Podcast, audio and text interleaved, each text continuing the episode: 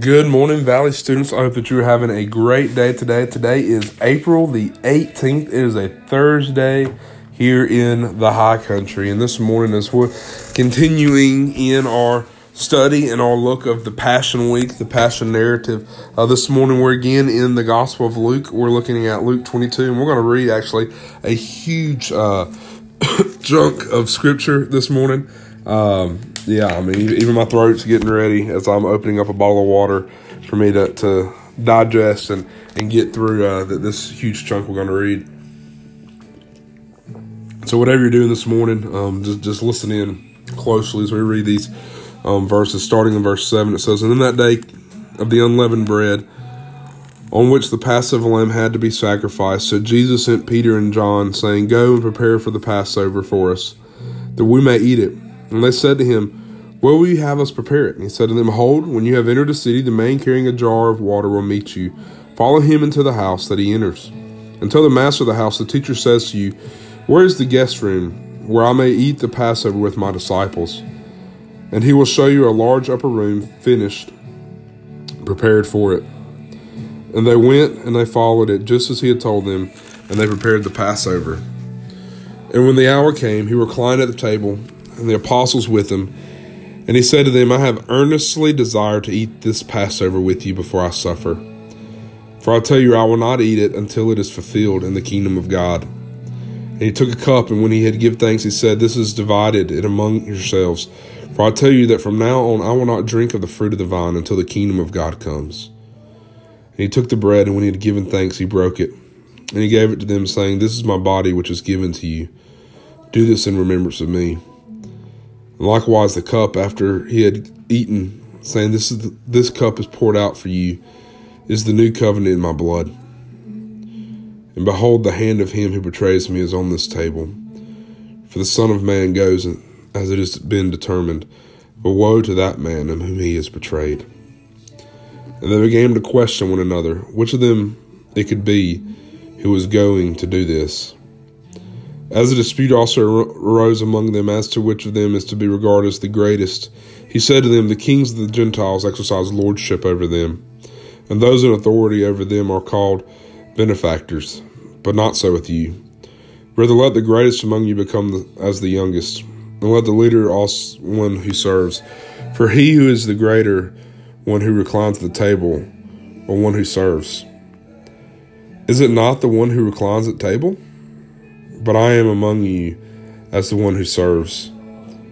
You are those who have stayed with me in my trials, and I assign to you as my Father assigned to me a kingdom, that you may eat and drink at my table in my kingdom, and sit on thrones judging the twelve tribes of Israel. Simon, Simon, behold, Satan demanded to have you, that he might sift you like wheat. But I have prayed for you that your faith may not fail. And when you have turned again, strengthen your brothers. Peter said to the Lord, I'm ready to go with you both to prison and to death. And Jesus said, I'll tell you, Peter, the rooster will crow this day until you deny three times that you know me. And he said to them, When I sent you out with no money bag or keepsake or sandals, did you lack anything? And they said, Nothing. He said to them, But now let, let the one who has a money bag take it and likewise a knapsack. And let the one who has no sword sell his cloak and buy one. For I tell you that this scripture must be fulfilled in me. And he is numbered with the transgressors. For what is written about me has its fulfillment. And they said, Look, the Lord who has two swords. And he said to them, It is enough. And he came out and went as his came to the Mount of Olives, and his disciples followed him. And when he came to the place, he said to them, Pray that you may not enter into temptation. And he withdrew from them about a stone's throw and knelt down and prayed, saying, Father, if you are willing to remove this cup from me, nevertheless, not my will but yours be done. And they prepared to him an angel, appeared to him an angel from heaven, strengthening him.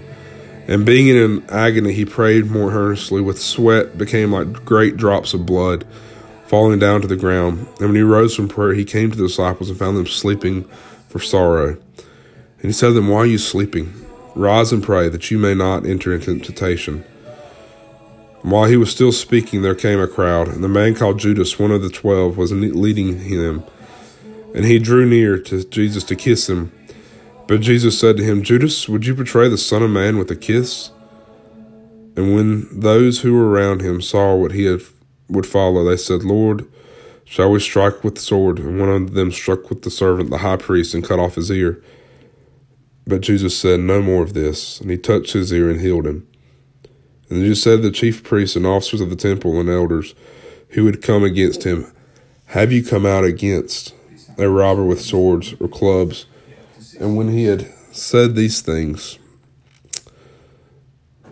the day after into the temple, and when I was with you day after day in the temple, you did not lay hands on me, but this is your hour and the power of darkness.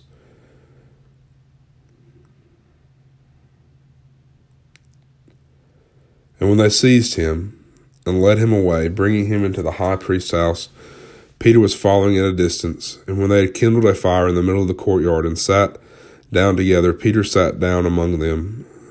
Then a servant girl, seeing him as he sat in light, looking closely at him, said, This man who is with him.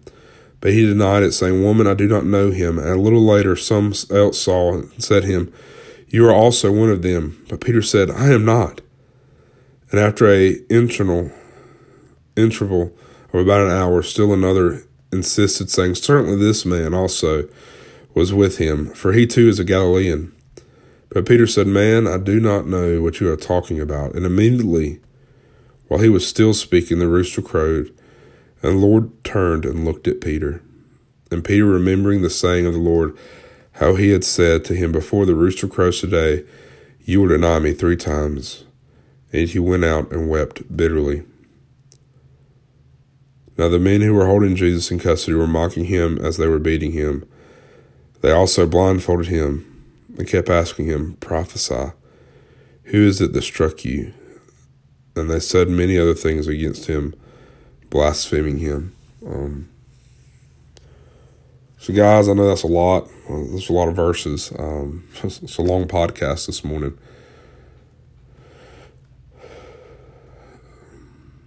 But guys, I, want you to sit there and take time today and just picture all of this that I just read. Just picture in your head and in your heart um, the events that are taking place today on this Thursday, some 2,000 years ago. And the things Jesus endured and had to go through because he loved us and wanted to reconcile a relationship with us, guys. I love y'all. I hope y'all have a great day.